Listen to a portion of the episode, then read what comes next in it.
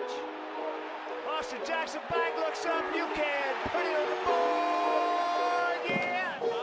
Toews center for Kane. He scores! Oh, Patrick Kane set up by Jonathan Toews. The dynamic duo comes through in overtime.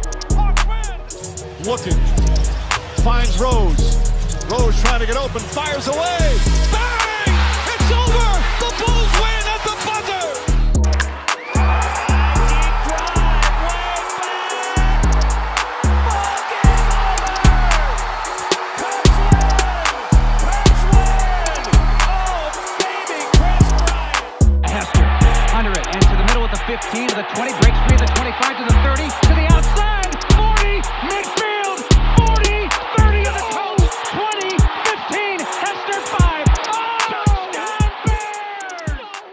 Hello, everybody, and welcome to a new episode of the Cloudgate Sports Weekly Podcast.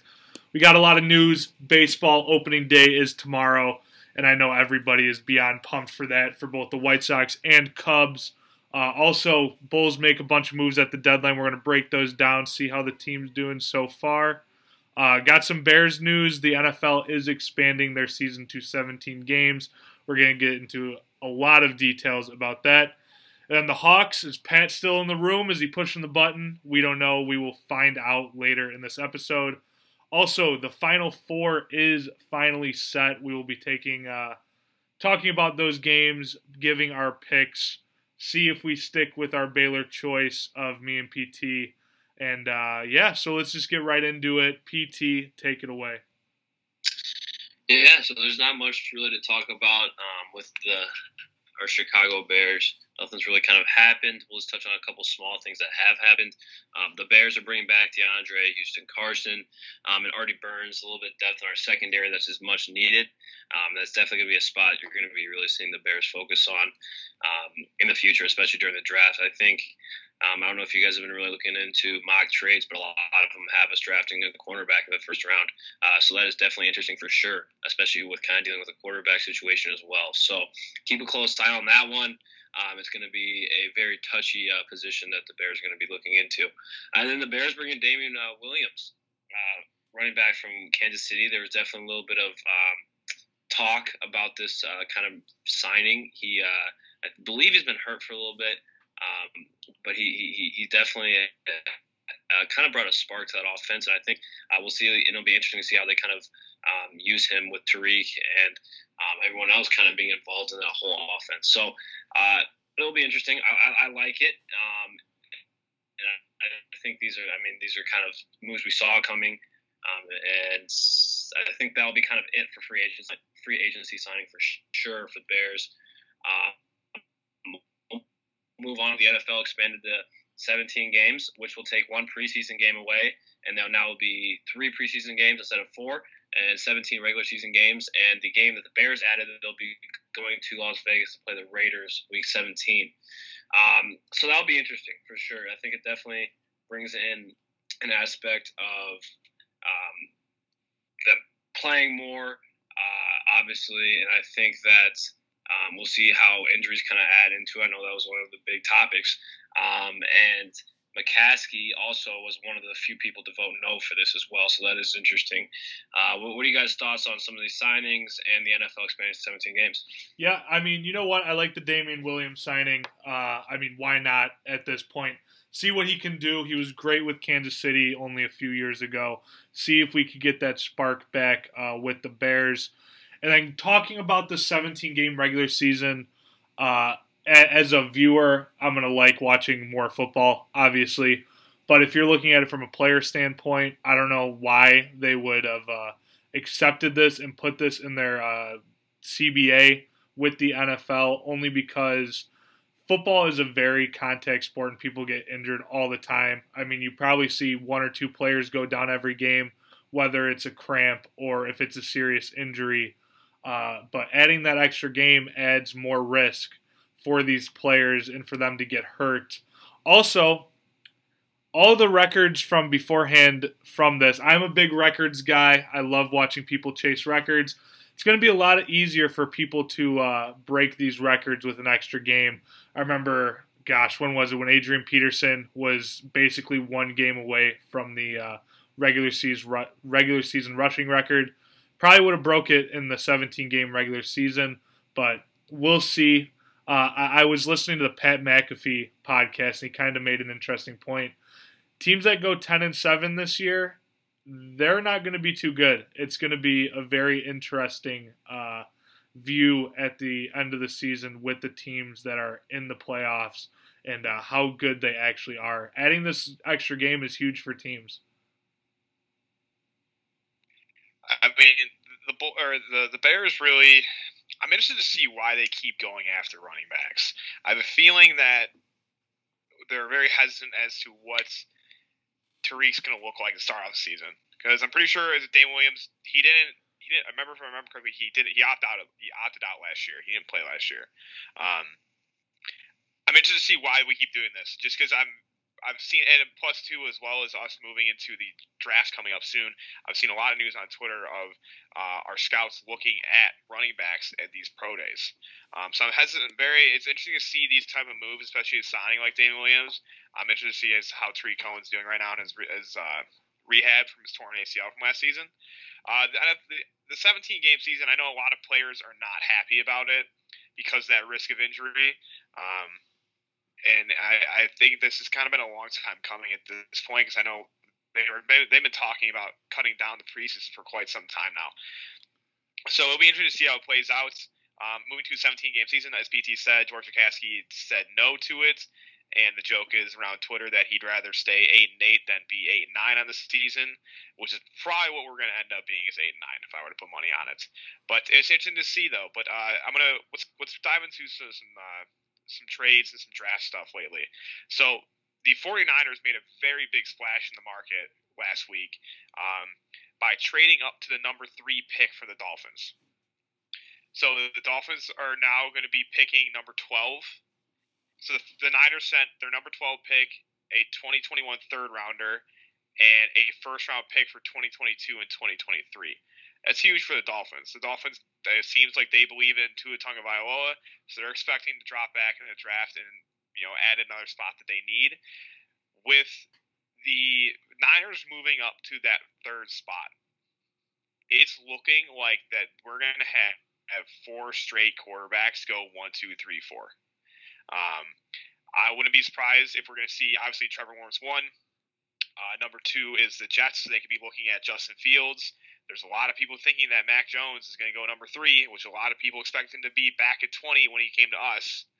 And then four, I wouldn't be surprised if Trey Lance goes for the, to the Falcons kind of have a backup plan for um, Matt Ryan. That leaves some room for the, the Bears to do some work. I think at this point, I was dead set that we're drafting a quarterback.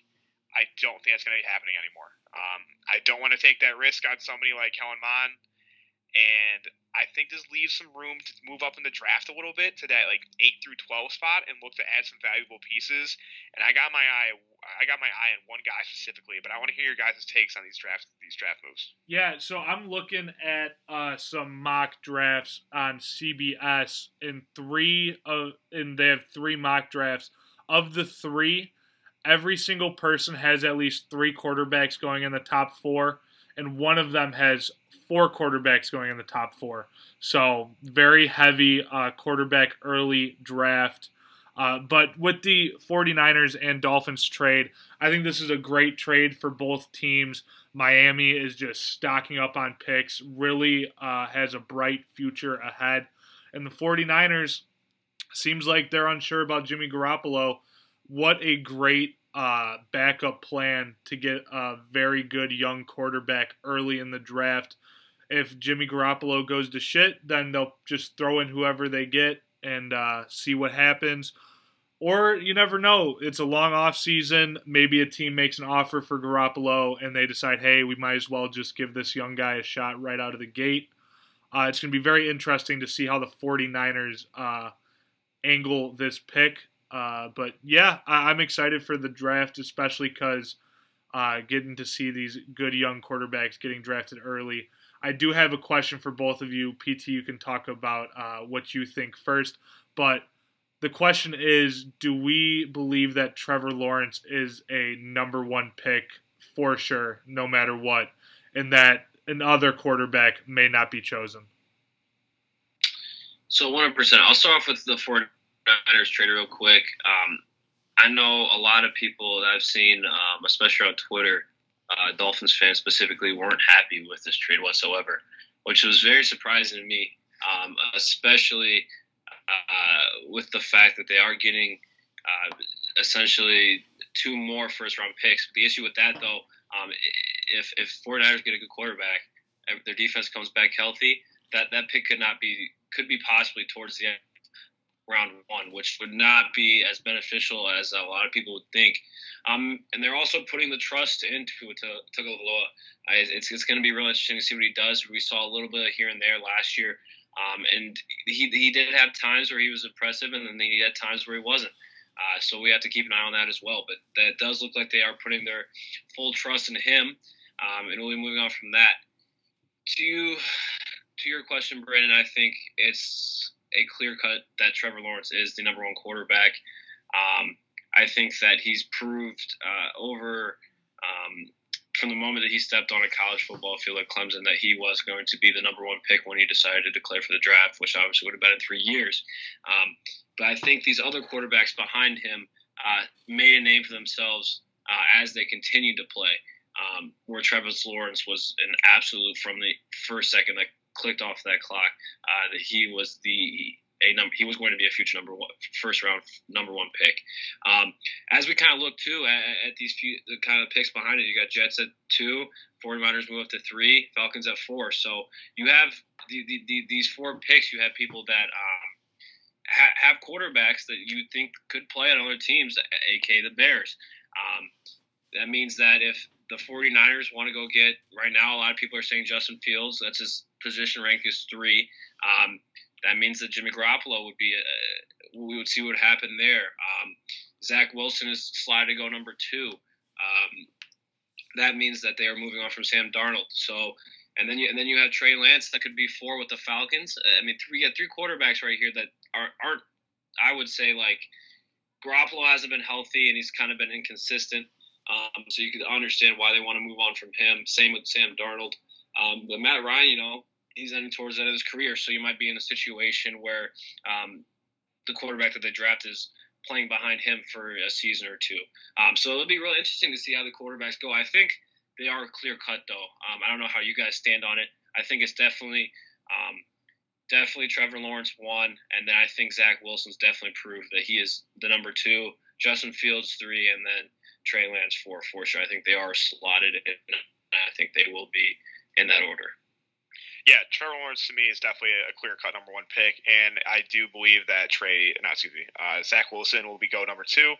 I think it'll be interesting to see how those next three quarterbacks play out in Justin Fields, Mac Jones, and Trey Lance. Because I mean, every mock draft you look at is very different. Uh, so it'll be interesting to see how it plays out. But this is what I want to talk about. And this, I, I have my eye at one guy specifically originally the, all the original picks were because of this shakeup in the draft. It's to be there's to be a strong opportunity for Kyle Pitts, the tight end from Florida, to fall to Cincinnati, and I can't see Cincinnati making skipping over him because they want to give uh, Josh or yeah Joe Burrow somebody really a, a pretty legitimate target he can go to, and Kyle Pitts is definitely that guy.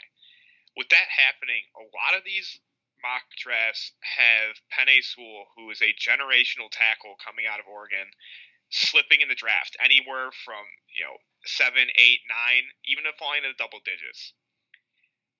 I will say this: if the Bears think they can do it, you need to make that trade and get Penei Sewell. If he's slipping to like, if you think if you have a pretty good idea that he's slipping to between anywhere from eight and twelve, you make that move and you go get him. Unless Mac Jones is still on that board, then you go ahead and get Mac Jones maybe. But if Penei Sewell is available, you need to go get him. And I, I mean, it's playing towards our advantage. We, we need desperately need help in our offensive line, especially in that left tackle position. Penei Sewell, I'm pretty sure he t- turns 19 or 18. No, 19. He's got to be turning 19 like in October. He'll be 18 playing his first game in the NFL, no matter where he goes. I mean, just, I'm not trying to be biased because I'm an Oregon fan. The dude's a generational tackle, and he is slipping in the draft because of the way the dominoes are falling. I love to see the Bears do something to make that happen, but I, I honestly, I think I thought we'd be going and getting a quarterback, but I just the way it's it's happening, I don't think it's gonna it's gonna fall in our favor. So that being said, obviously we're looking at our it's strengthening up our secondary, but if we have a generational tackle available to make, I mean, you're, we don't have to give up too much to move up to like a tenth or eleventh pick. We really don't. I mean, it's not going to be a lot of capital to do that. So depends what happens. Um, but I'm excited for the draft, and there's gonna be plenty of stuff because we were I think we're over a month away still from the draft. So uh, gotta stay tuned because I mean we'll be talking about this dead what we think's a dead set lineup right now, but I guarantee you in two weeks there'll be something completely different because there'll be one trade that shakes everything up. So I'm excited for it though, boys. I'm excited. Yeah, 100. percent I think um, that this draft has so much depth in a lot of positions. It's going to be really interesting to see what the front office wants to do. Ryan Pace has been all over the place at pro days. Um, and I think that they can go multiple different avenues, especially how this kind of draft uh, has shaped up. It'll be really interesting to see what happens with Mac Jones, where he where he falls to. Um, I think it definitely is going to have to be. I don't think it's going to be a clear cut decision um, before even the draft starts. I think the Bears are going to have to kind of sit there um, and kind of have different avenues they can go when something happens because something will happen. It will fall into a puzzle piece that they're going to want and they'll try to make a move, I think, for sure. Because Ryan Pace is aggressive in, in the earlier rounds. So um, that's something that we've seen before and I think we need to keep an eye on. So it'll be real interesting. Um, we'll, we'll, like, like Pat said, we'll definitely kind of get some more draft analysis in the next couple episodes um, where we really think the Bears are where their avenues are what, what their kind of paths are. So, um, with that being said, I think the Bears are done. If you guys want everything else, man, we'll move on to. Oh boy, I can't I can't wait for this. I know I know you guys are excited for this as well. Yeah, definitely. We're going to be getting into baseball. We do have opening day tomorrow. The Cubs will be opening up against the Pittsburgh Pirates at one o'clock. Chad Kuhl versus Kyle Hendricks. Uh, Kuhl being the number one starter for the Pirates. Uh, he has been, he did have a solid year last year, but the Cubs should be able to pick up some easy wins against the Pirates early, early on in the season. Uh, the Pirates are going to be battling for that number one pick this year. Uh, they do have a nice farm system, so a number one pick would definitely be nice for them. Obviously, the doctor, Kyle Hendricks. I mean, what can you say about him? Just if you look at the Cubs and think of a pitcher that should be starting on opening day, it's definitely Kyle Hendricks. Uh, absolutely dominant through his uh, Cubs career. Definitely deserves the opening day start tomorrow. And then on the West Coast, we have the Los Angeles Angels and the Chicago White Sox uh, taking on at 9 o'clock tomorrow night, which is a rough time. Uh, so I know us White Sox fans will be sitting eagerly throughout the day, absolutely pumped up for the game tomorrow night. Uh, the Angels will be sending out Dylan Bundy, who, after a struggle with the Baltimore Orioles at the beginning of his career, went to Los Angeles last year, put up some solid numbers.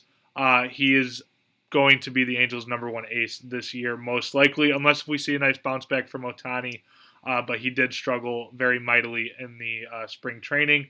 And Lucas Giolito gets the opening day start for our Chicago White Sox. Uh, just awesome, awesome choice by the White Sox. I don't think I would have chosen anybody else. Uh, Giolito is the ace of this staff, uh, and he has been chosen as the favorite to win the AL Cy Young Award. Uh, so that's awesome to see. Hopefully, he can live up to those expectations. But it's great that opening day is tomorrow, and we are ready. Uh, unfortunately, the White Sox will be without Eloy Jimenez for the first, at least the first four months of the season which is definitely a uh, little stab in the heart. Uh, definitely hurts. Uh, you know, Jose Abreu has been playing with the red batting gloves in his back pocket. Uh, Eloy wore, wears those red batting gloves during the season uh, for his father, who passed away uh, not too long ago. And Jose Abreu said that he's going to be playing with those gloves in his back pocket as much as he can when news broke that Eloy was out for a long time, him and Jose Abreu cried over it. Uh, so it just shows the bond that those two have. But dumb mistakes just really hurt you in the long run. Boys, how are we feeling about Eloy Jimenez being out for so long? I mean, it, it, actually um, it hurts because there was so much positives around Eloy this year. Um, he had a lot of motivation coming in. Obviously, his relationship with Jose Abreu um, is brotherhood. and the fact that um, uh, he even said that he's my he he's me my he's my mentor, and you know I, I kind of want to follow in his path and be an MVP one day as well. So that motivation kind of has definitely been kind of put aside right now, unfortunately.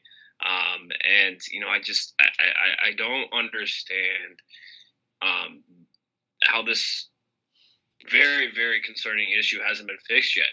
I mean we've seen it multiple times, and it just there's been no there's no been no it's spring it's spring training. Are you kidding me? We're we're we're hanging on the outfield fence in the spring training, and we're trying not to get hurt. Like I understand, we're trying to get ready, trying to get reads, but the ball was not even like.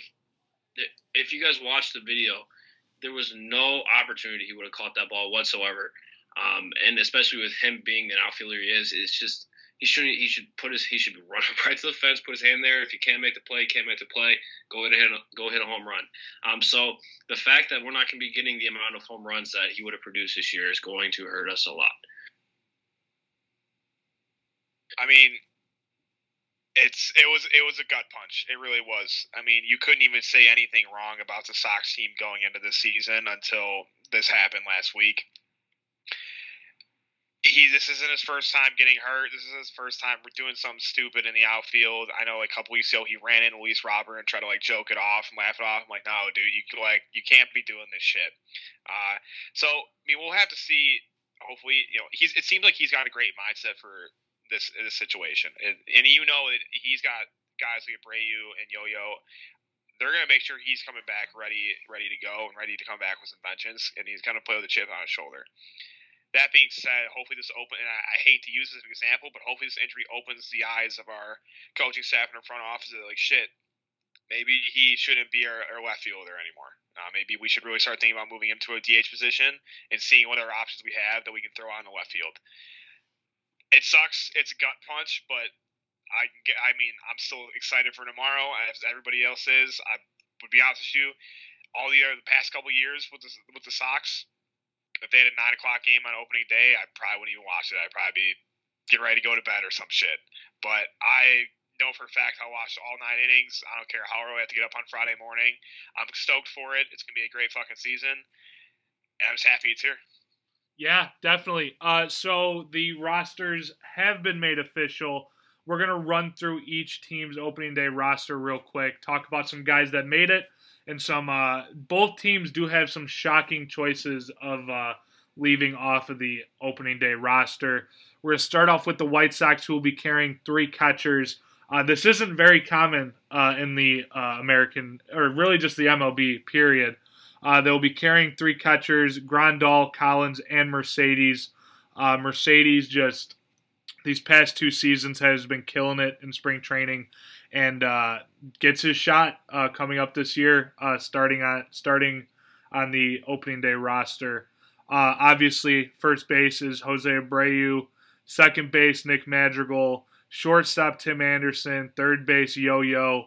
Uh, right now, they have Leury Garcia in left field, uh, Luis Robert in center, Adam Eaton in right, Andrew Vaughn is the DH, uh, which we'll see tomorrow where they put him. We're going to get into Vaughn a little bit in a, in a little bit. Uh, and then the two utility guys are going to be Jake Lamb, who is just newly signed. Uh, I am a fan of this signing, just gives us more depth. Jake Lamb has told teams that he is uh, open to playing the outfield. He has not played the outfield in his whole career, so and he's been around for a little bit. So we'll see if the White Sox take any chances on that or if they're just going to use him as a utility guy, as a third baseman, first baseman, and throw him in DH every once in a while. And newly signed Billy Hamilton uh, made the opening day roster. If Eloy doesn't get hurt, I doubt that Hamilton uh, makes it, but that gives a chance for Hamilton to show what he's got uh, offensively, de- defensively, and most importantly, his speed. Pitching wise, we've got Giolito, Keuchel, Lance Lynn, Dylan Cease, Carlos Rodon. And in the bullpen, we got Liam Hendriks, Aaron Bummer, Garrett Crochet, Evan Marshall, Michael Kopech, Codi Heuer, Matt Foster.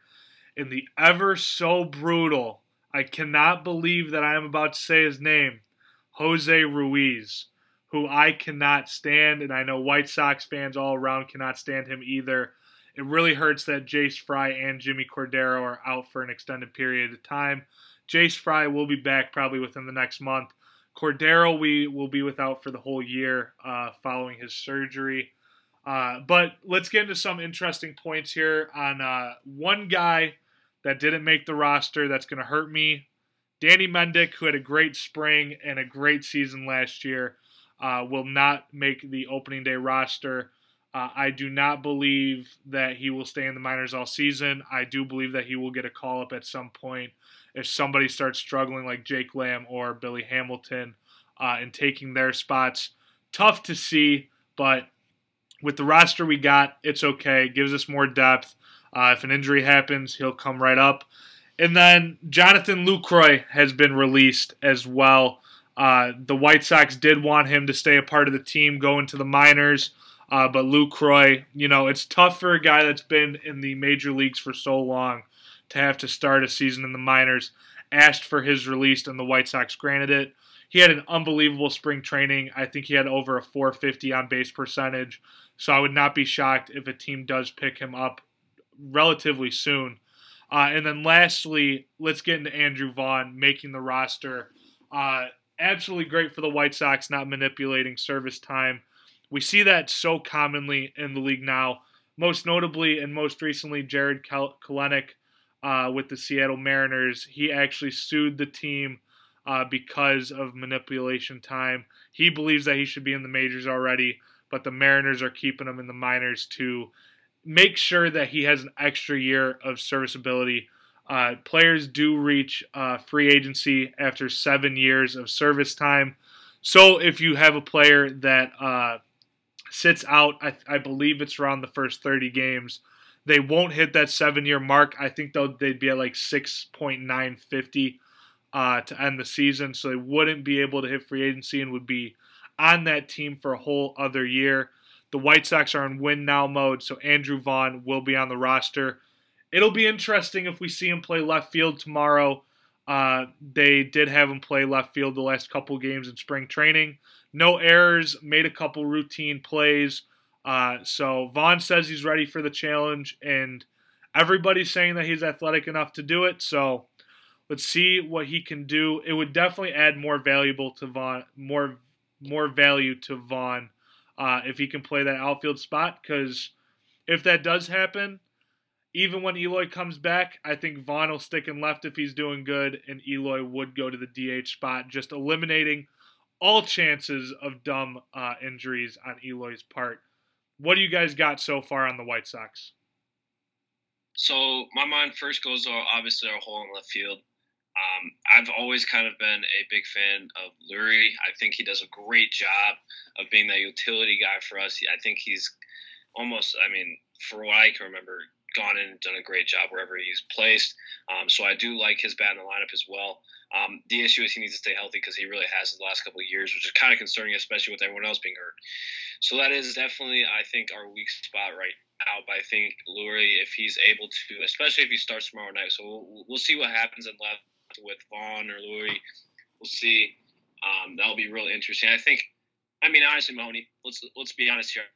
You got you got to go Leury and left and Vaughn Brecht, especially with his inexperience. I mean, yeah, that's what you'd think. I, I guess the only oh, man, it's so tough, and I want to see what Tony does tomorrow. I wish we already knew, but with him starting Vaughn the last couple of games in spring training, I feel like he's doing that for a reason to start him in left field. I don't know why he would just throw him out there the last couple games, but I would be comfortable with either guy in left field. I know there's a little bit more of a risk with Vaughn, but it's a risk that I would be willing to take because uh, this team offensively is just a fucking powerhouse.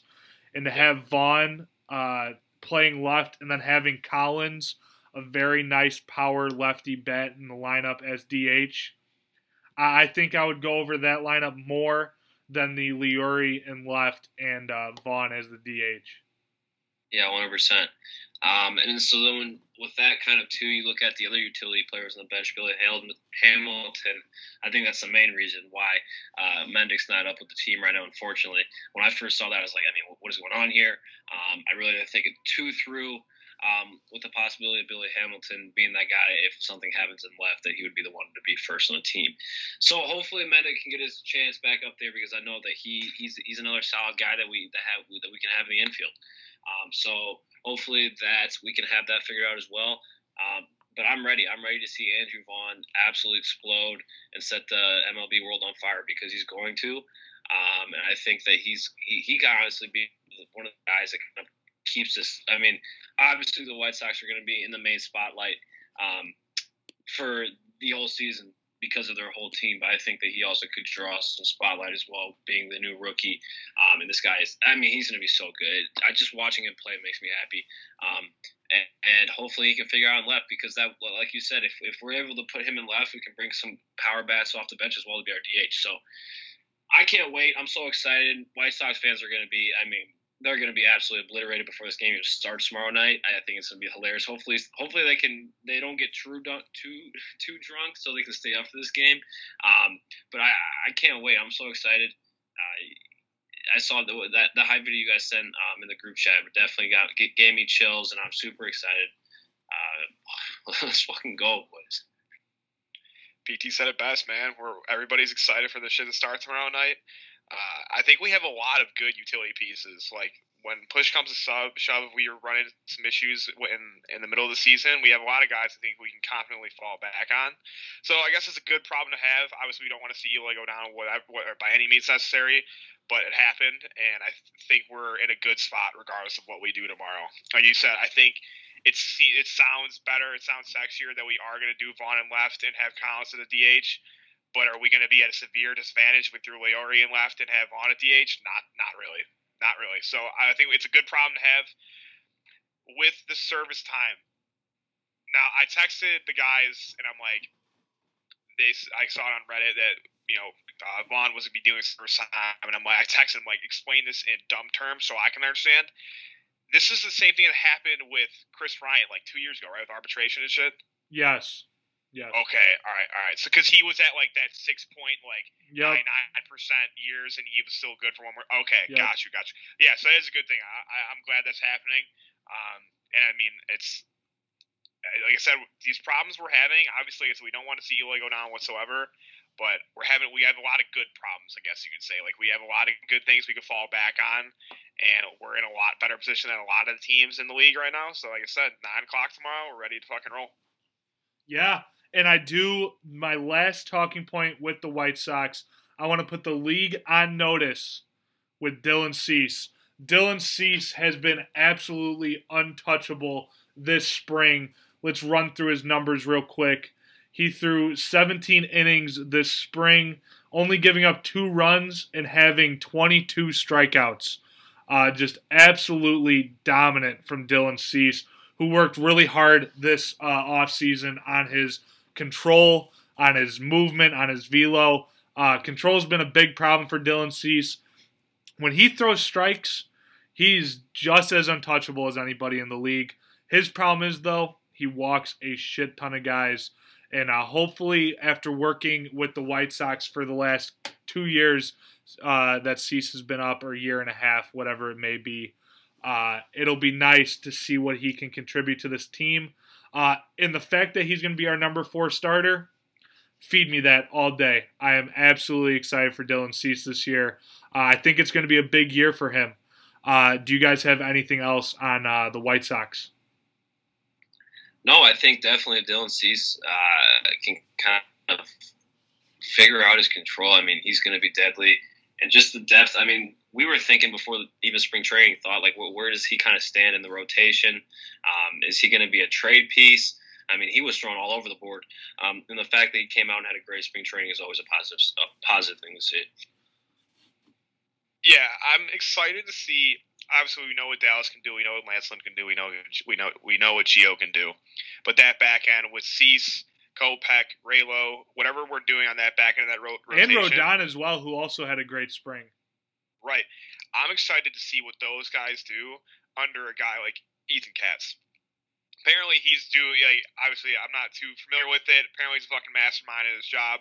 And from what people have been saying down in spring training, guys like Raylo, Rodon, Kopech, they've all looked very good since learning from Ethan Katz.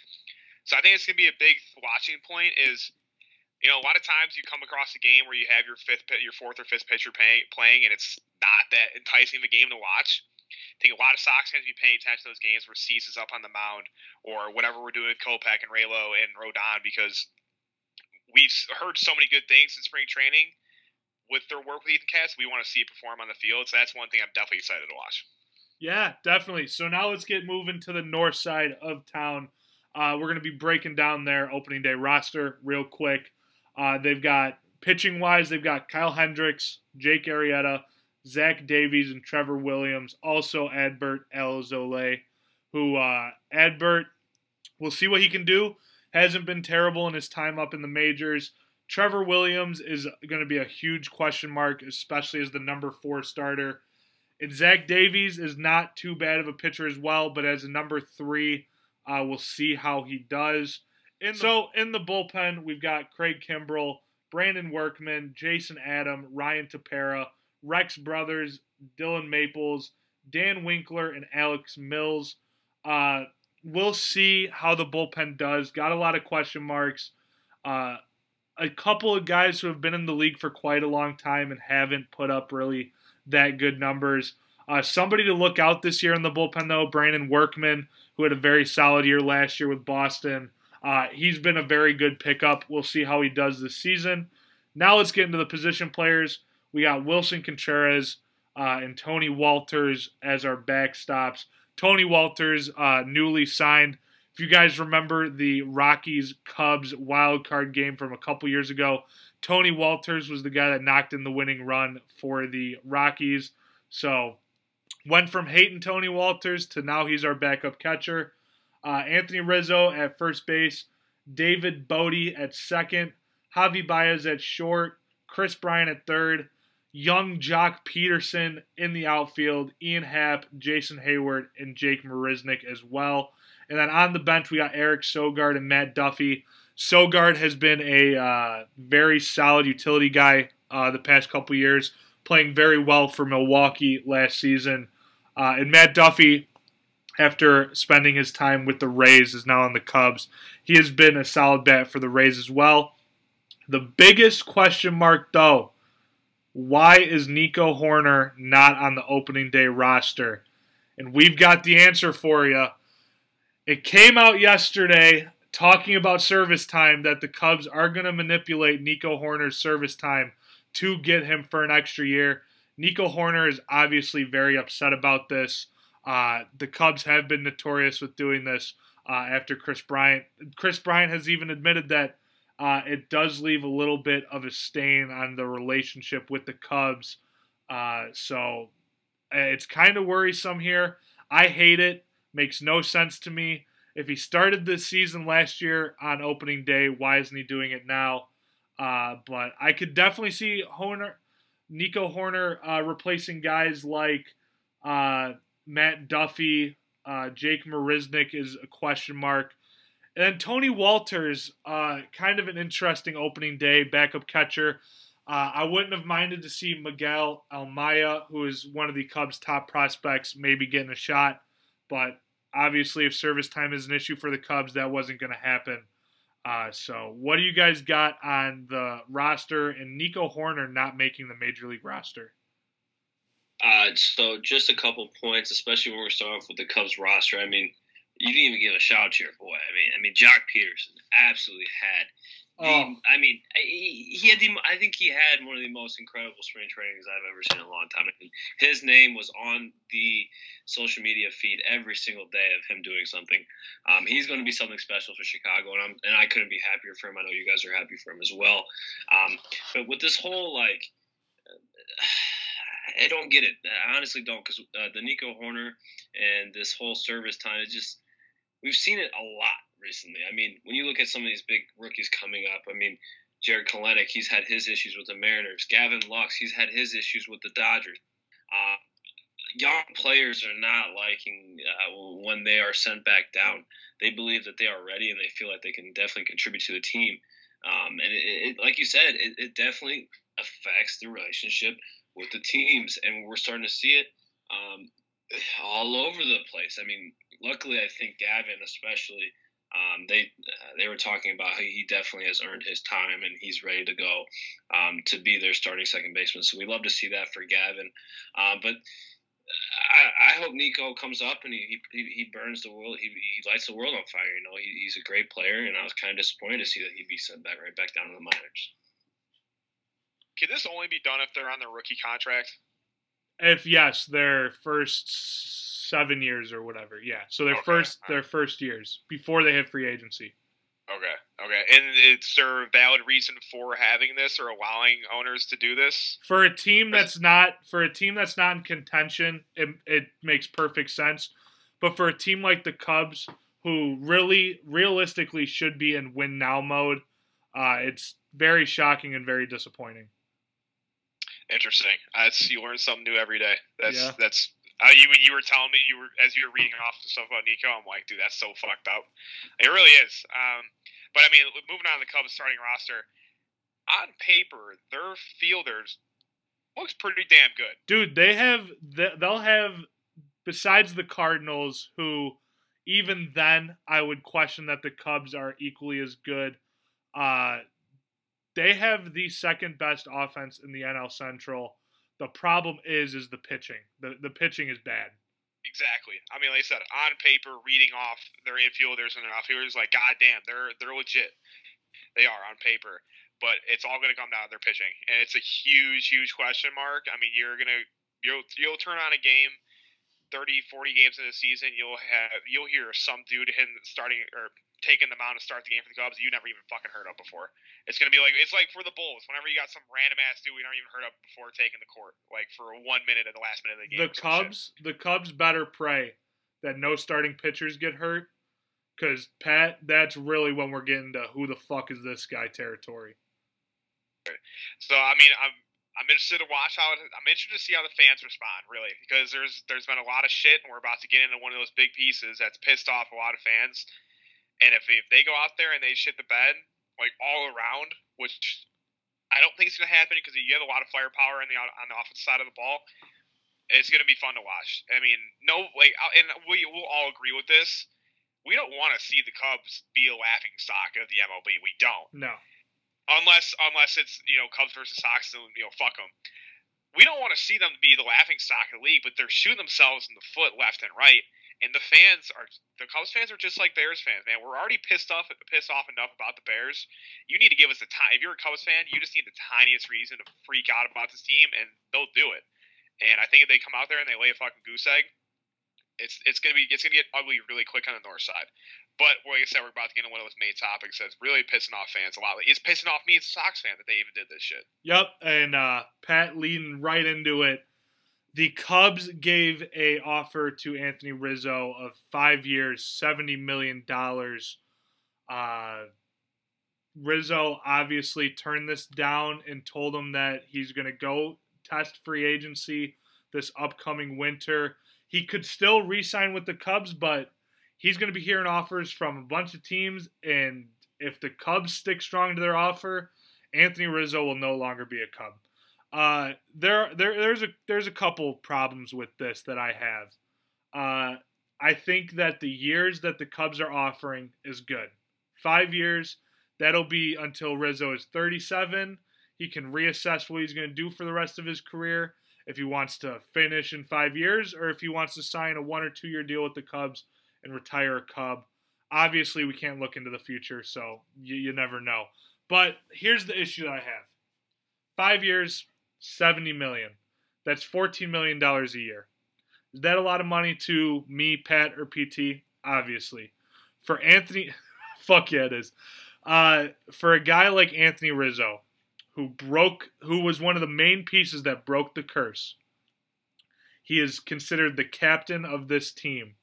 If you had to pick a fan favorite out of this team, maybe three, four years ago, you say Kris Bryant, but now I would unanimously say that it's Anthony Rizzo Everybody loves Rizzo. Rizzo loves the city of Chicago. He does great things with the city of Chicago.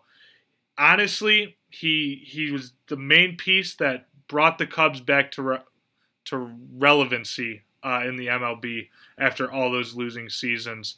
And you offer him fourteen million dollars a year. I get that Rizzo told the Cubs that he would take a pay cut, uh, but I mean we're talking about millions of dollars, millions. If I were a team and saw this, that the Cubs were offering this, there is no doubt in my mind if I need a first baseman for the next couple years that I'm giving Anthony Rizzo the money because I mean shit, he still performs very well. I understand that he's going to be 32, might be leaking out of his prime a little bit, but considering that he's still one of the league's top first basemen, I, I mean, I don't know what team wouldn't be jumping at him that need him.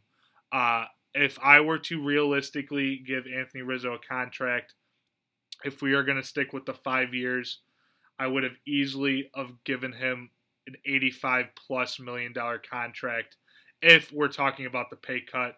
And then if Anthony Rizzo didn't even involve the pay cut, it'd be five years, a 100. I mean, I think that he's worth the 20 million a year. I know that at the end of that contract, it might seem rough, uh, but I mean, for what he's done to this, done for this city, taking that hit at the end of his contract would be totally worth it for me in the long run. Currently, there's a race going on in Chicago for the worst ran organization, sports organizations, um, and the Bears and Cubs are running away with that race, um, and people aren't happy. People There- are there are multiple- are fucking pissed. Yeah, and and this stuff is just being piled on and piled on, and and and there's getting to a point where it's going to be the last straw that breaks the camel's back, you know. And um, like like Pat said perfectly, we, don't hate the Cubs. Um, and honestly, like it, it was a great moment to see them break the curse, win the World Series, and all that stuff. And it's been a crazy emotional ride. Um, for Cubs fans, they were they were god awful. Then they had this great team come in um, and change everything around, and then all of a sudden, there's no sense of direction of where they're going here. And to see the fan favorite, the captain, their we thought was their untouchable person that they would keep around for forever, um, kind of just kind of be thrown kind of thrown on the side and kind of given a deal that a lot of people thought that were was very very undervalued. Um, and I think that it, is concerning to see what, what this kind of plays for right now and the future for the Cubs. So I think that this this this move is not only going to affect this year. I think it's it's, it's going to be, especially if they aren't able to resign Rizzo. I mean, it's going to be really interesting to see how Cubs fans react, how team how the team reacts. Um, it, it- it's it's, I mean, I, I do feel for the Cubs fans right now. I honestly do, um, and I hope that they are able to come out. I think I think they will. I think that they will be able to come out and play well. It all it all depends on that pitching staff. Um, but I- Rizzo's going to get paid, and we can't deny that. Um, so we'll we'll see if the Cubs kind of sack up and make a move, not only kind of for maybe not benefit their money, uh, but for the fans to keep them around as well. You know, boys, after PT, listening to you talk, I just got a realization. And uh, for Cubs fans, if you don't want any negative talk, skip a couple minutes and uh, I'll be done talking about this. But the realiza- realization just came to my head. They sent down Nico Hoerner for service time. They want that extra year. They signed Joc Pederson to a one year deal. They have Rizzo for one more year. They have Baez for one more year. They got uh, Bryant for one more year. I mean, if shit goes south quick for the Cubs, and if I were them and shit was going south, and I know I couldn't re-sign any of those guys, I'm blowing the whole fucking thing up. So in three or four years, I have a absolutely stacked, pro, stacked minor league system. They've already got a couple solid guys. Imagine what you could get for trading Rizzo, Bryant, Baez, Pederson, all those guys. I mean, you could just absolutely load shit up. And if Rizzo says, hey, five years, 70 mil isn't enough, and the Cubs say, hey, that's all we're going to offer you, so if you're not going to take it, you're you're available for trade now, buddy, and I think that's something realistically that we got to think about. W- what do you boys think? Do you think I'm kind of right on this realization? I, think you are 100%. Um, and honestly, I don't think that I was able to clearly see like the direction where the front office is going. But the way you just explained that, I think definitely does. Um, this might be a safety blanket move to if, like you said, shit goes south and bang, TNT throughout Wrigley, everything's getting blown up. So um, ugh, that that's just going to be absolutely brutal, absolutely fucking brutal. It's definitely not outside of the realm of possibility. I think the way this organization is looking right now, it's I think most fans kind of have to you have to mentally prepare that, that might be something that's coming. Is it going to happen? Nobody really knows. It depends on how this team looks if they take the field starting tomorrow. Uh, I know Jed Hoyer did come out today and said that they're confident they will get a deal done. Rizzo say they're ending talks. It's you know the headline is going to say Rizzo ends talks with the Cubs. He's ending the talks right now because he wants folks on the season. He's that type of guy. He's not worried about money right now. He's worried about going out there and playing for the the team, playing for the city. So they will ex- eventually resume talks. Jed Hoyer seems very confident that it's going to get done. You just gotta wait and see. I mean, it's a big, it's a big fuck you to to Anthony Rizzo. It's a big fuck you to all the fans. I can, I'll tell you that because if there's any reason why you're going to games right now, this team's to be as bad as people expect them to be. It's for guys like Rizzo and and Baez and Bryant. If you're getting ready to ship those guys out, man, it's not to look pretty. I mean, think for that time where the the Sox were god awful people would love to go see guys like AJ and Paulie because we had such a good, we had such a, uh, such a good group of guys on that team. Imagine if the Sox guys that had success with us too, which makes it even better, just like the right. Cubs. Exactly. I mean, imagine you know Paul Konerko is 32, 31, 32, and and uh, uh, Reinsdorf and whatever uh, Kenny, Kenny Williams go to him and like they throw him a bone. Like it's not even close what he wants, and Paulie walks I mean, dude, that's a legend that's worn your jersey through it all and won a World Series. Look at Rizzo. I somebody was uh, was on Cap and Jay on ESPN 1000.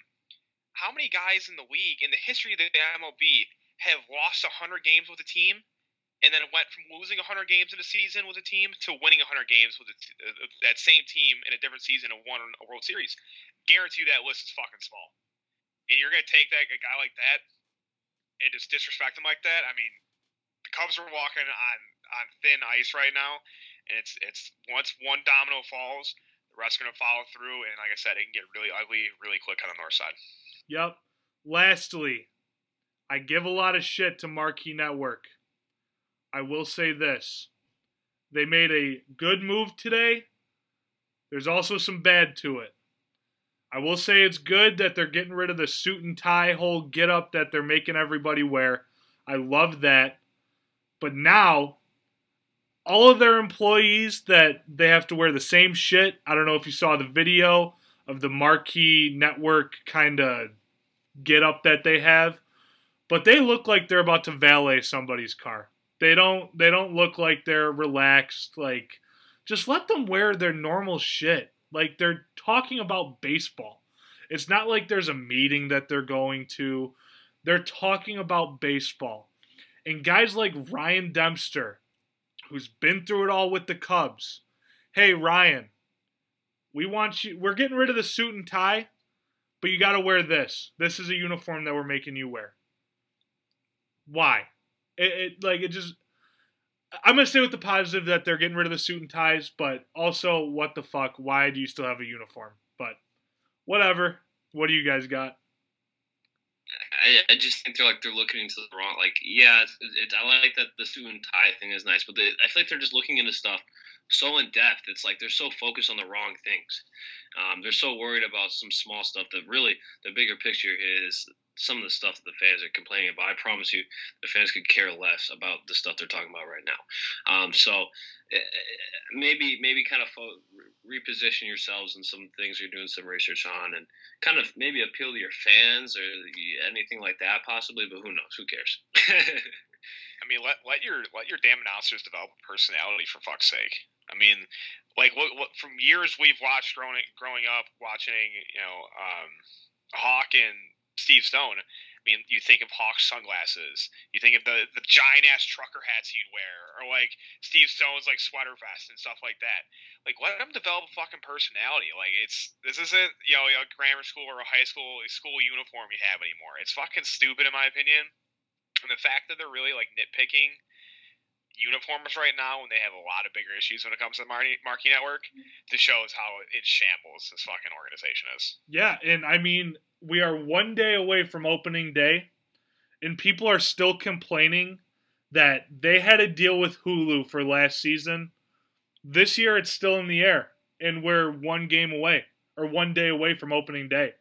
I mean, what the fuck? It's pretty simple. Get it done that that's it for Marquee Network before I start getting worked up again.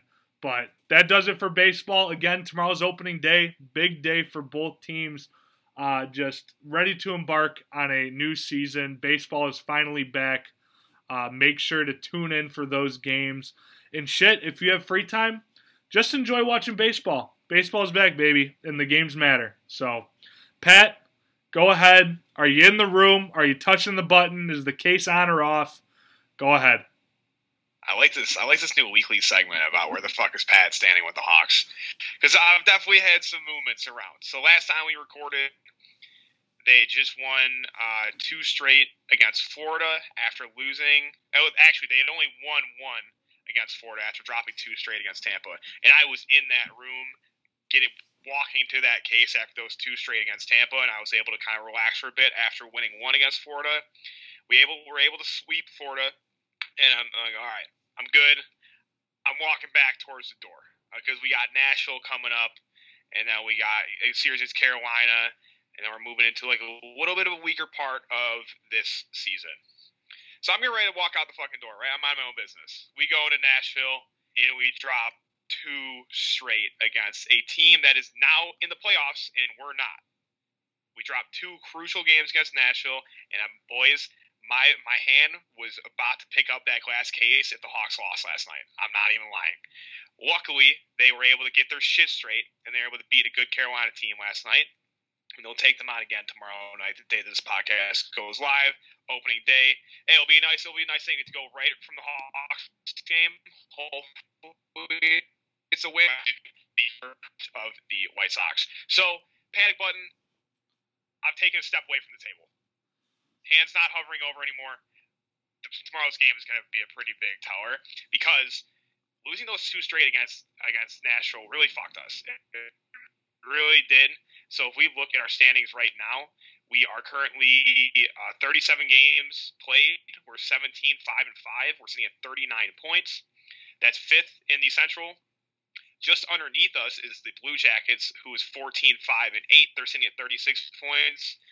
And ahead of us, one spot is the Nashville Predators at 37 games played, 17 wins, uh, 17 losses regular time, and then one overtime loss. They're at 39 points as well. So we're tied points wise with Nashville for that four spot, um, but they are two games. Uh, they do have two more wins than we do because um, we do have we have five OT losses. The top three is pretty much set. I mean, the Lightning are sitting at 50 points, the Panthers are sitting at 50 points, and the Hurricanes sitting at 49. Top three of the Central Division is, is pretty locked up. It's really going to be a bloodbath for who finishes in the top three, as in what order it is, but those three guys are locked. So, they picked up a big win last night against um, Carolina, and it's thanks to Patrick Kane and Alex DeBrincat. Those two have been playing lights out lately, especially Alex DeBrincat. He's been a pretty big reason why we're able to stay in some of these games. But it's it's it's it's definitely scary right now because of the stretch we have coming up. Like I said, shit's getting really close between us, Nashville, Columbus, and we can't get about Dallas. They're still there. They still, we still have six games over them played, but they're still there, and they're still going to make a run for that fourth spot. And it's so important because we're that close in that fourth that fourth seed in the, in the Central Division. And our, our series ahead of us is the Predators, Columbus, Dallas, and then Detroit as well.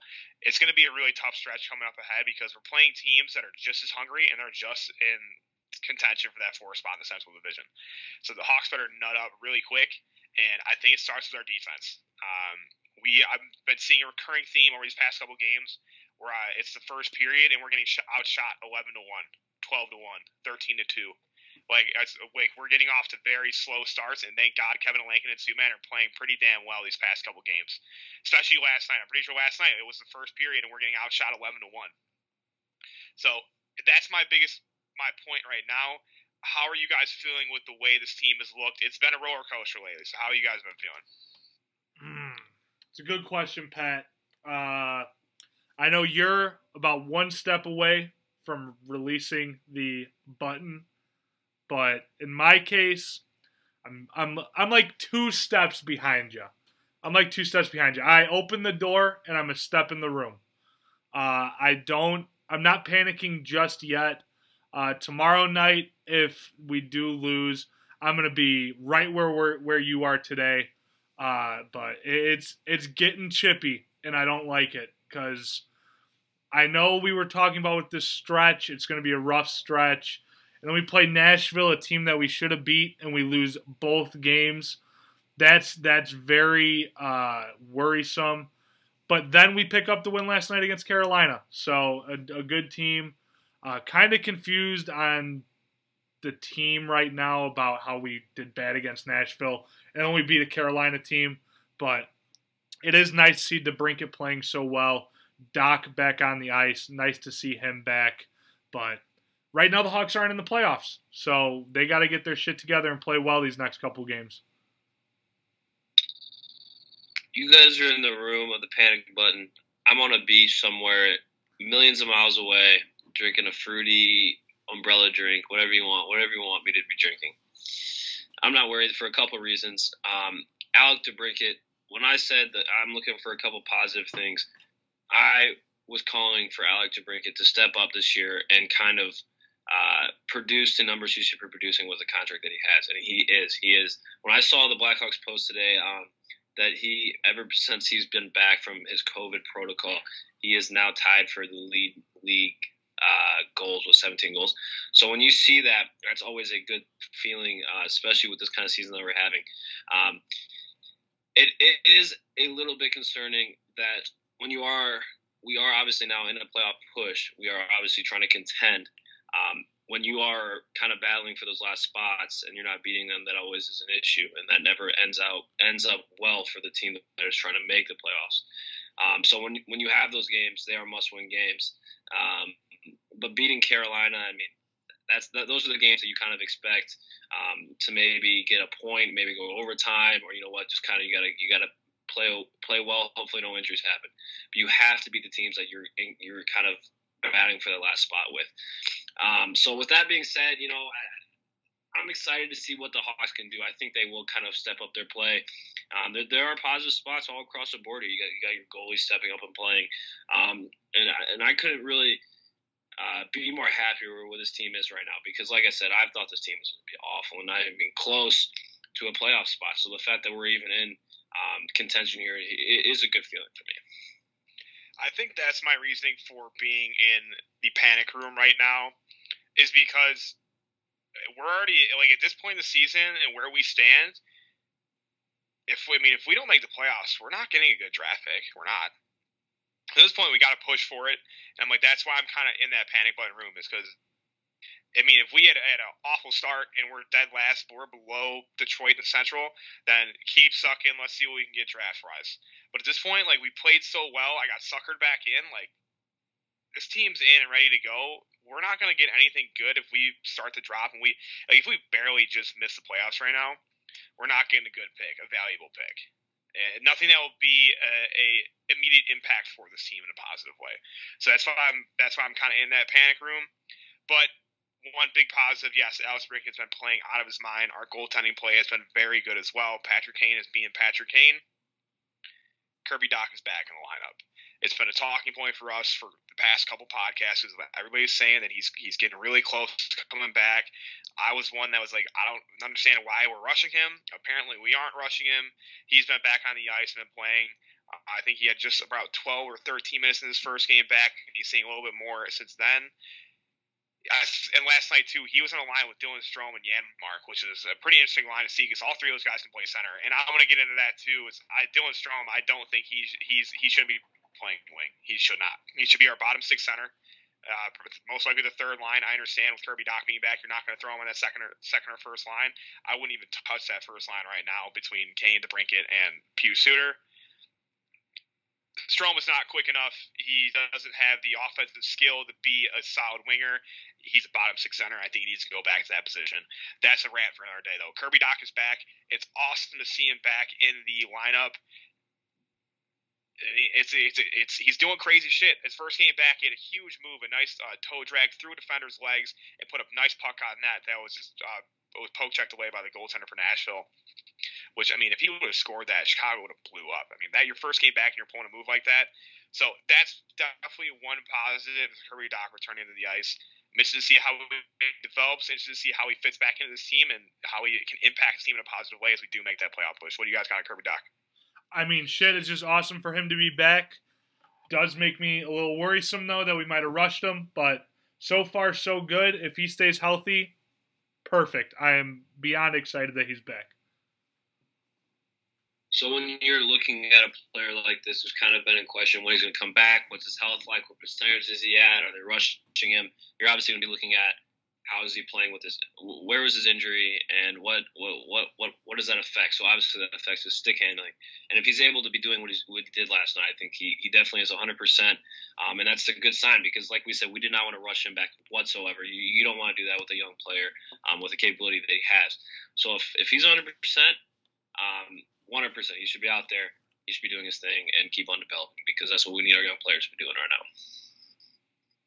Exactly. So to wrap up our um, our Blackhawks segment, we have some news regarding the 2022 U.S. Men's National Team, oh. and Stan Bowman has Stan Bowman has been named the general manager for the 2022 U.S. Men's Olympic hockey hockey team. Can I tell you why they did it? I can't. I I don't. This news broke earlier throughout the day, mid afternoon here in Chicago. I haven't been able to read too much into it yet. I mean, hey, if he sucks, man, and, and the U.S. gets their asses handed to him, which means it's it's always good competition. You know, it's not like any of the other sports like basketball or anything like that where the U.S. just runs through people.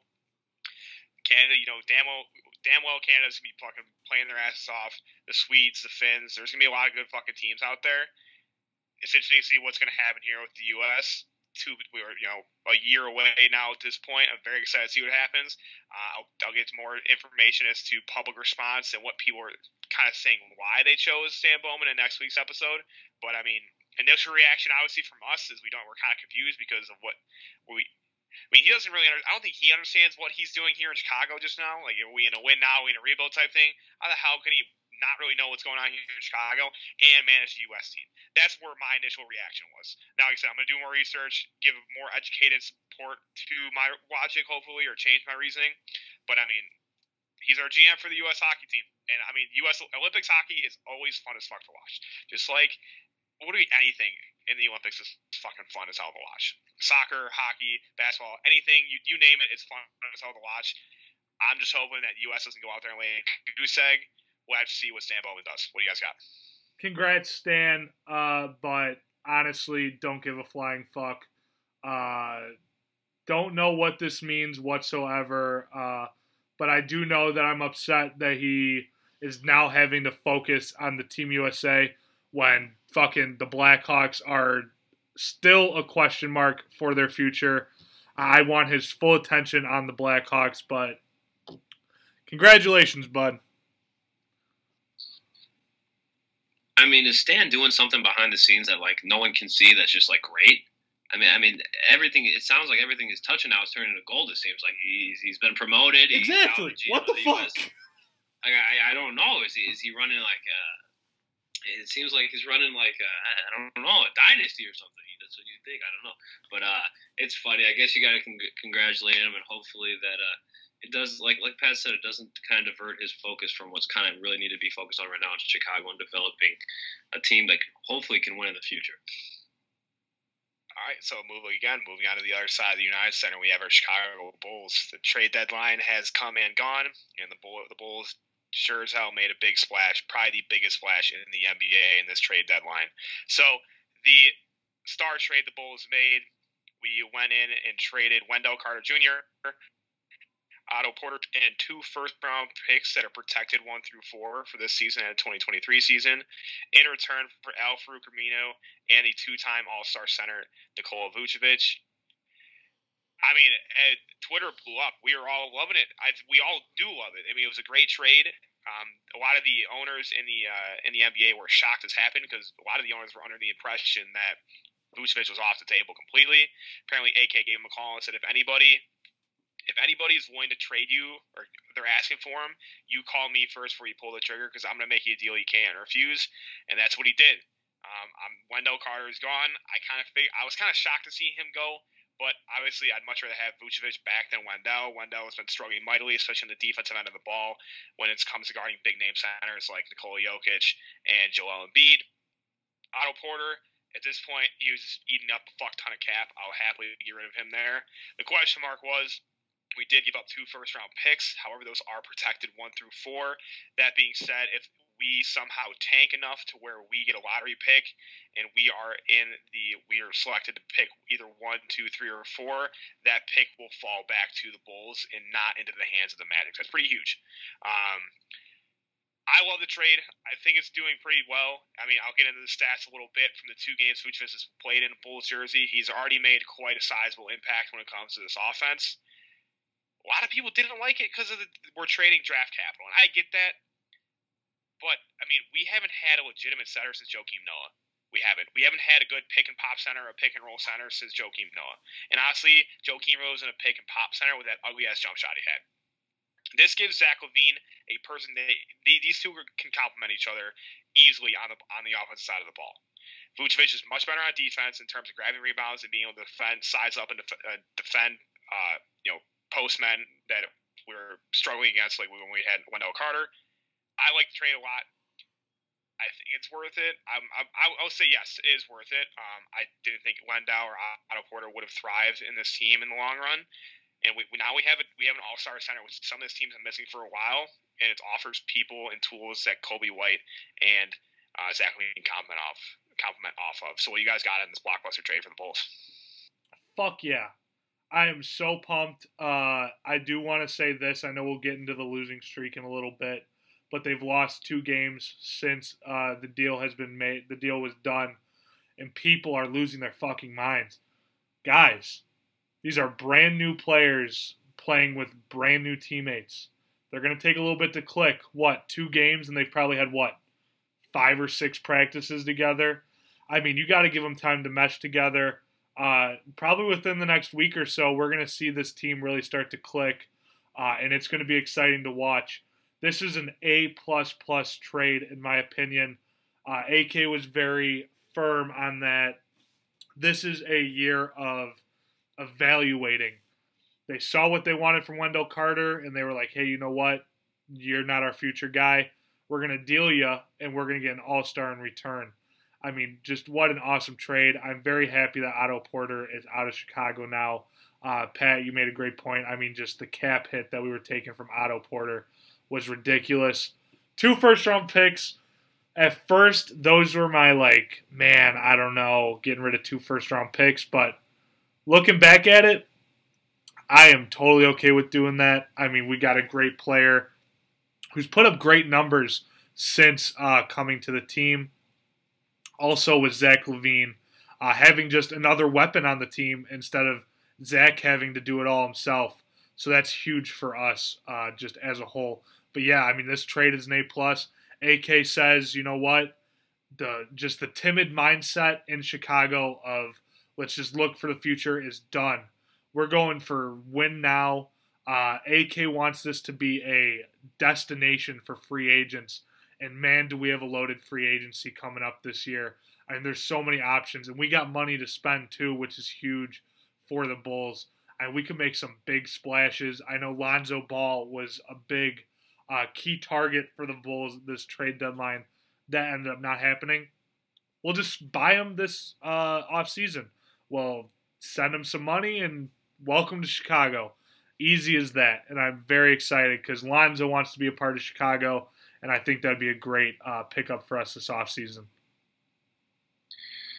So we sat here before the deadline was approaching last week on our podcast, and I don't I don't think we had a clear um, vision of what our front office was going to do uh, at the trade deadline. I think we were kind of zoned in um, on them kind of not really doing anything.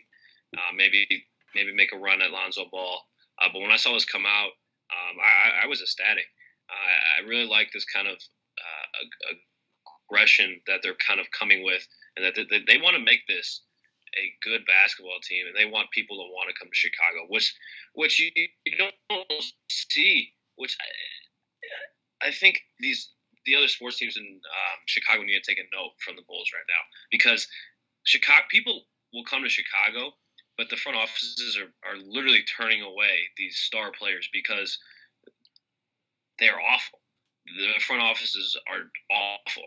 But when you when you see a good um, relationship between the front office and the players, players will come, and this team will be good. Now, when I saw this trade, yes, we're adding a very good center to our team. Um, like Pat said, uh, I saw this as a win for Zach LaVine. He was ecstatic, and he could he he he was very happy. He posted on social media. We saw the presence of how positive that affected him, um, and I think there was also news broke too that he wants to be a part of Chicago for a long time. So when you see that, that definitely makes you feel a lot better about the Bulls and where the future is going for them. On top of trading Wendell Carter and Otto Porter Jr., the Bulls did make another trade. They did trade Daniel Gafford, Chandler Hutchinson, and Luke Kornet for Daniel Theis, a center from center power forward from Boston, which is going to be a, a very solid backup to Nikola Vucevic. Our I mean, not only did we really make a big impact when it came to our starting five, we had a very big impact when it came to our bench as well. We now, I mean, with this acquisition of Theis and Vucevic, we can, and hopefully can get his head out of his ass. Thad can be the guy that comes off the bench for us. Thad and Theis coming off the bench would be a huge asset with Sato as well. Coby White when he gets back to being fully healthy. We have a lot of promise with the team in the future. That's why I'm very excited for it with all that hype riding high, everybody was very, very ecstatic to watch the first game of Vucevic in a Bulls jersey. And that night when we took on the Spurs and we did lose. However, like I said, Vucevic did already make quite the impact to the, our offense. Uh, guess Spurs, had 21, 9, and 3. Tough loss. I mean, the Spurs are always a stout defense. It, just it was a tough one for us to take. Went on to the Warriors, a struggling Warriors team. Again, another tough loss, dropping two straight. Vucevic's first two games in, in a Bulls jersey both been losses. Again, against the Warriors, though, Vucevic had 21, 9, and 6, making a damn good impact. Um, I will point out that Zach LaVine against Spurs had 18 3 and 1 and 12 4 and 4 against the Warriors. Coby White was out for that game with a neck injury, and Lauri came off the bench, and Thad started that day. Is Coby good for tonight? I have not looked at any lineups at the moment. If you want to look at that up while I'm talking, yeah. Uh, so yeah, Coby White was out against the Warriors. The neck injury, Lauri was benched and came off the bench with Thad Williams, or excuse me, Thad uh, Thad Young starting in his place. Lauri said he believe he knows he's a starter in the NBA, but he understood Billy Donovan's position to do so, and hopefully that lights a fire underneath his ass. So, like I said, we dropped two straight we've dropped our last four with Vucevic on the team. We've dropped two straight. We do take on the Suns tonight, which will be a very good game for us. The Suns are legit. I think the Suns are like third or fourth in the in the West right now, if I remember correctly. They're they're hooping down there. It's going to be interesting to see how it plays out. I will say this, Brandon, check for Zach LaVine's availability too while you're at it. Yeah, uh, tonight's going to be a, a, rough night for the Phoenix, or for the Phoenix Suns, for the Chicago Bulls. Coby White is out, Zach LaVine is out, and so is Garrett Temple. Yeah. Okay. So I was just about to get into that. People are pretty concerned as to why Zach LaVine hasn't been producing as much in these last two games, these last three games. Now people are like, "Oh, we added Vucevic. Now Zach's gonna knock not gonna drop 40." Shut up. That's not the case. Zach did hurt his ankle against the Cavs. Threw some dirt on it. Played through with the Spurs as well as last night with the Warriors maybe they I would assume you probably treat that to his his tough go offensively. But even still, 18 points, 18, three, one. Yeah, that's actually 40 points, but he's got some help on the offensive side of the ball now. Like I said, it's we're sitting 10th place in East, 19 and 26. Uh, we're four games behind a playoff spot with the Heat and Celtics sitting at seven and eight, and they're both sitting at 23 and 24. Bulls definitely made quite statement in the trade deadline. I'm excited to keep watching this team. I might not be the most enjoyable game right now for us tonight against the Suns, but I think people are zoning in on a lot on these numbers right now. Like, you know, a guy's not, like Brandon said it best, a guy's not going to come in off of trade and have it, unless you're like a superstar type person, you're not going to make that good of an impact right away. Like I said, give this, give time for these guys to get healthy, give them time to mesh well together. One thing that I'm very excited to look out about, and it's a talking point we've talked about many, many times before, is Coby White and his position as a point guard. Coby White now has a true pick and roll, pick and pop center. I want to see his assist numbers grow exponentially right now with adding a guy like Vucevic. That's one thing I'm going to be paying attention for as the season goes forward. A lot of people said right when we added Vucevic that we're for sure a six, seven, eight seed for the, the playoffs, maybe even a five seed. That's that's a pretty pretty bold statement in my opinion. We're not playing like it right now, but I'm interested to see. Got to give it time, and we'll see where we can go with there. Um, you guys got anything to close out on the Bulls? No, but I got some interesting news on the White Sox opening day tomorrow. We have been officially confirmed that Leury will be in left field, hitting sixth, and Andrew Vaughn will not be in the starting lineup. Zack Collins will be hitting eighth as the DH. Uh, probably because Dylan Bundy is a righty starting for the Angels. Uh, wants the power lefty. Uh, I would not be surprised if we don't see uh, Vaughn at the later half of the game, but there you go. Uh, a little breaking news for the White Sox opening day tomorrow. And then finishing up on the Bulls, I mean, tonight might not be enjoyable, but if they somehow pull out a win, how fucking great would that be? So let, us stick with the Bulls here. Uh, talking about trades, the only person that we lost that I'm I'm little sad that we lost is Gafford. Uh, but besides that, everybody that was dealt, see you later. Thank you for your time in Chicago, especially Kornet. See you the fuck later, buddy. I I can't believe that he was even on this team to be, to begin with. So I don't think we should be too concerned uh, with kind of our last couple of games, just because I think chemistry still needs to kind of be built, and they kind of figure out how they were going to work together, um, especially with so many different pieces kind of be thrown in. I mean, these guys that we got are, are going to be playing 75 to 80 percent of the game. So these guys need to kind of figure out how each other play playing, their playing styles, all this stuff. So it's going to take a couple games, but I think they'll get back on it. Um, we need everybody to be healthy as well.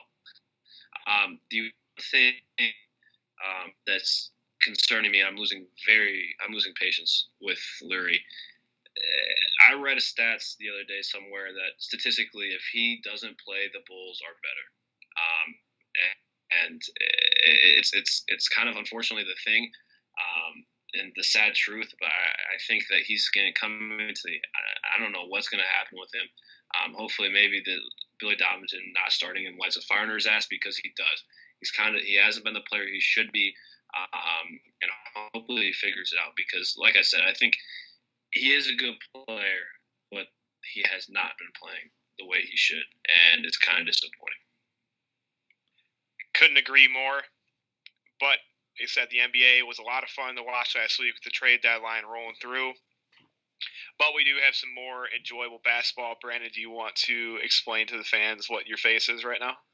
Another White Sox breaking news.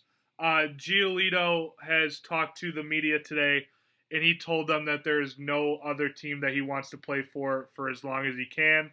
So, some good fucking news on the Giolito extension talk. I mean, at the end of the day, you can want to play in Chicago as long as he wants to. It just depends if, if Jerry's going to open up his fucking checkbook. So very true, but hey, good sign there. Very good yeah, sign. I agree. I agree 100. percent But like I said, NBA was a lot of fun. We got some more enjoyable basketball on the college front. It's been quite a couple past couple, but it's been a quite exciting March. I'll say that. Um, but the Final Four is finally set. We have number one Gonzaga taking on number 11 UCLA. I literally hate the fact that I talk so much shit about Mick Cronin and he's fucking in the Final Four right now, but I'm happy they beat Michigan. And on the other side of the bracket, we have number two Houston versus number one Baylor. Houston was my one team that I had losing, I think, in the Sweet 16 or the round of 32. I thought they were the most overhyped number two seed, honestly. Hey, apparently everything I say just fucking doesn't happen. I mean, I picked Syracuse to be my team, and they got shit on. I guess so. I, I don't really know what the fuck to do anymore when it comes to this, but I'm excited for it. I do have a quick talking point, but we can hit on that afterwards. Actually, no, let's do it now. Let's do it now, and we'll close out with picks. What are your guys' feelings on the schedule for the NCAA tournament? I personally like like this. Did you guys even know the Elite Eight was playing yesterday? Because I sure as hell didn't. I'm so happy idea- that we're talking about this right now because this was a topic that I totally forgot about and I wanted to talk about it. It's so for those who don't understand what we're talking about. Sweet 16 is a great way to talk about it. Sweet 16 started, I believe, last Saturday. Sweet 16 round one was Saturday. Sweet 16 round two was Sunday. The Elite Eight of round one, the guys who played in the Sweet 16 on Elite Eight, they played Monday night, and then by the same thing would happen on Tuesday. The fact that we're stacking these games, like round of 64 and round of 32, if you want to stack those, that's fine. There's a fuck ton of teams. I get that. You give them a couple days off and you go into the Sweet 16. That's cool. But the fact that you're stacking the Sweet 16 Elite Eight games, guys, I didn't watch a single Elite Eight game because I didn't know they were fucking on because I didn't think they'd be stacked up against the Sweet 16. And I see, I, I turn on highlights or something like that, and I see Final Four April 4th and 5th or something like that. I'm like, whoa, what what happened to Elite Eight? And they're playing the games that week. I think it's one of the dumbest things ever. I think Mar- March Madness is so much fun.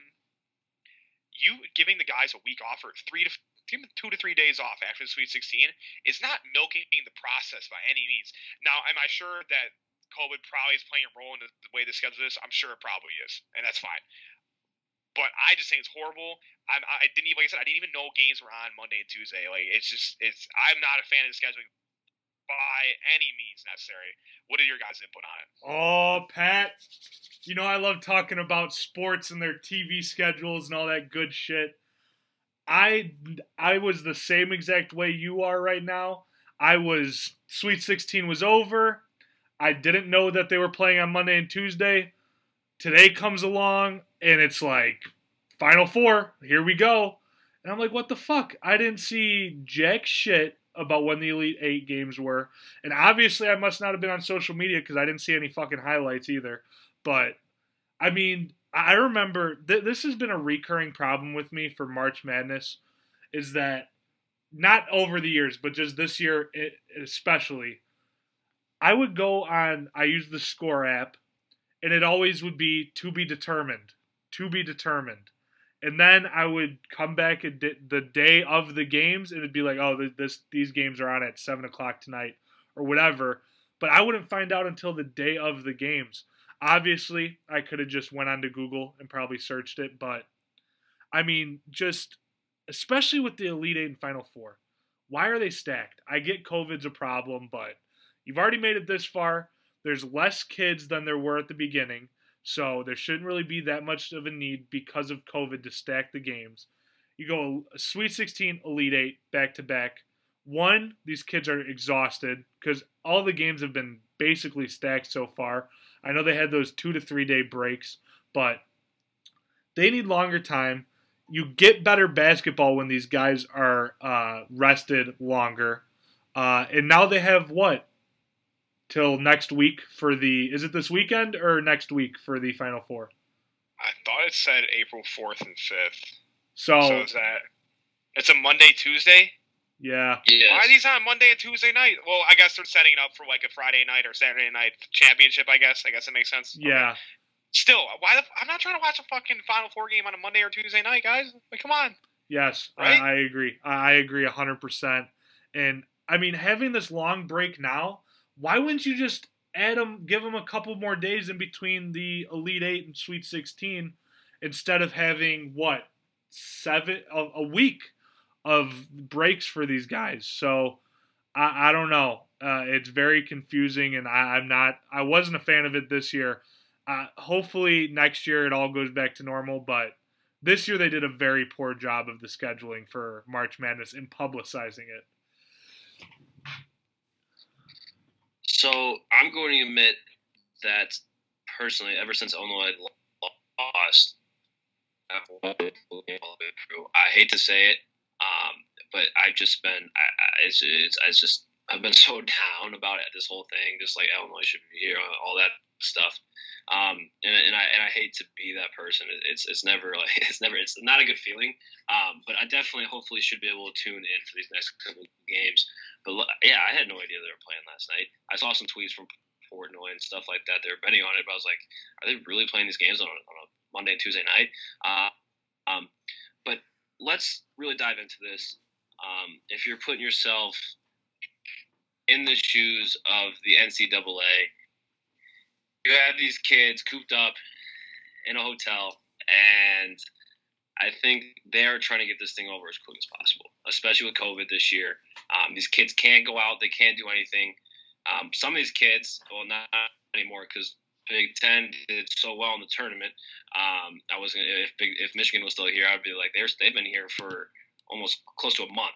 So I think that they are trying to get this thing as done as quick as possible and move on and get next to next year where the schedule will be back to normal. So I think that could be a possibly a possible answer for why why the scheduling is so weird. Um, but you know, you, you, guys, I think we're all in agreement that we don't like it. But I've heard some people saying that they, they absolutely love it. And I think especially for a company like Barstool, um, where they're able to produce content on a Monday and Tuesday night, where I'm, uh, there's nothing really going on a Monday and Tuesday night. So I think that that could work out for companies like that as well. So I think there's both sides to it. Fans personally, I don't think they like it because a lot of people, school, work, all this stuff, really can't enjoy it late at night. So, I, you know, I, I, think there's both sides to this story. Um, but I think definitely next year it'll, it'll be back to normal. I hope so. So let's get into our picks for the final four. I know you both you guys picked Baylor to be your your champions, right? Yes. Yeah. Okay, so you guys both picked Baylor last week. I decided to be the odd one and take Syracuse, and that ended fairly quick. Um, so Final Four is set. It's number one Gonzaga versus number eleven UCLA. Number number two Houston versus number one Baylor. Let's go into our games. Gonzaga versus UCLA. UCLA has been obviously having a great run. I think they're like one of the highest seeds to as highest seeds. I think, yeah, highest seeds. Highest seeds to actually make the Final Four. Um, it, listen, I hate Mick Cronin with a burning passion. I hope Gonzaga stops on their throats. But regardless, Mick Cronin's gotten so much love and so much hype for making this run that me hating him really is going to do do anything any any good. But honestly, at this point, if UCLA is going to win, go for it. I don't really care. I already have to bite the bullet when it comes to Mick Cronin winning. But do I think their their Cinderella run is going to be coming to an end pretty soon? I do. Uh, I think Gonzaga is too. They're just too fucking good. They really are. I think they'll beat UCLA. So I have Gonzaga winning that game. Houston and Baylor. Baby Baylor's. They they played lights out this entire tournament, especially defensively. I mean, they're they're blitzing. They're like blitzing the ball every fucking time. Like they're very stout defensively, and they're able to get the job done on the offensive side of the ball. I think it's going to end up being the championship that a lot of people predicted. I think it's going to be Gonzaga and Baylor. That's what I got in the championship. I am going to switch up my mind with how crazy this March has been. I'm going to have a UCLA Baylor uh, championship, and we'll wait on picking the winners. But I got UCLA and Baylor uh, go, going in the championship. And as a fan of the upset, I would love nothing more than UCLA going to the championship. All right, if I picked Baylor last podcast, I'm an idiot. Um, especially after watching Gonzaga just absolutely run through everybody. I mean, this team is unreal, and I think I've been kind of reluctant, um, especially being with the team in contention as well, to kind of acknowledge and give them the credit where it's due. I mean, we're talking about possibly one of the best teams to to play college basketball right here. Um, I don't think they're going to have any issue with UCLA. Um, credit to them; they've had an unbelievable run. They were the Magic team this year. Um, Oregon State was also a very good ma- magical team as well. Uh, but when you look uh, at that, I think Gonzaga's got a clear path to the championship. But when we switch over to the other side of the bracket, there's a little concerning issue here, and it's when you look at the line. Uh, they're get they're giving they're giving Houston some respect here. Houston is or Baylor's minus five. That's that's a pretty close number for kind of the matchup you're looking here. Houston is good. I know a lot of people kind of like Houston in this matchup as well. Um, so it'll be interesting. Um, and I also really haven't given Baylor credit that much either, but they are very good. Um, and if I had to pick something, I think it would be Gonzaga, Baylor, this Houston team, they, they I think if you had to pick an upset in one of these two games, I, I think Houston could possibly do it. I don't think Houston has a shot at Gonzaga. Um, but my final pick would be Gonzaga Baylor. All right, so you're gonna have to tune in next week to see what our championship picks will be. But that wraps it up for college basketball. I have one final note before Brandon wraps us up, up for this podcast. 30th episode, boys. 30th full like weekly episode, not including our game in the season. 30 fucking episodes. It's been quite the time since we started this in what 2019. We're 30 episodes in, so I just want to recognize that. But Brandon, go ahead and close us out. I do want to talk about one more thing. I do want to give a shout out to Michigan State because I had them in my Elite Eight, and because UCLA beat them, I looked pretty good having UCLA go that far. So thank you to Michigan State for losing to UCLA. All right, boys, that does it for this episode of the Cloudgate Sports Podcast. We want to thank you guys again for listening. Make sure to check us out on Twitter, Facebook, Instagram, TikTok, all the good shit, and to listen on Apple Podcast, Spotify, wherever you get your podcasting needs. Thank you guys for listening, and we will catch you in the next one. Peace. Peace out. hit hard. Stretch. Austin Jackson back looks up. You can put it on the board. Yeah. Center for Kane. He scores! Oh, Patrick Kane set up by Jonathan Toews. The dynamic duo comes through in overtime. Hawk wins. Looking. Finds Rose. Rose trying to get open. Fires away. Bang! It's over. The Bulls win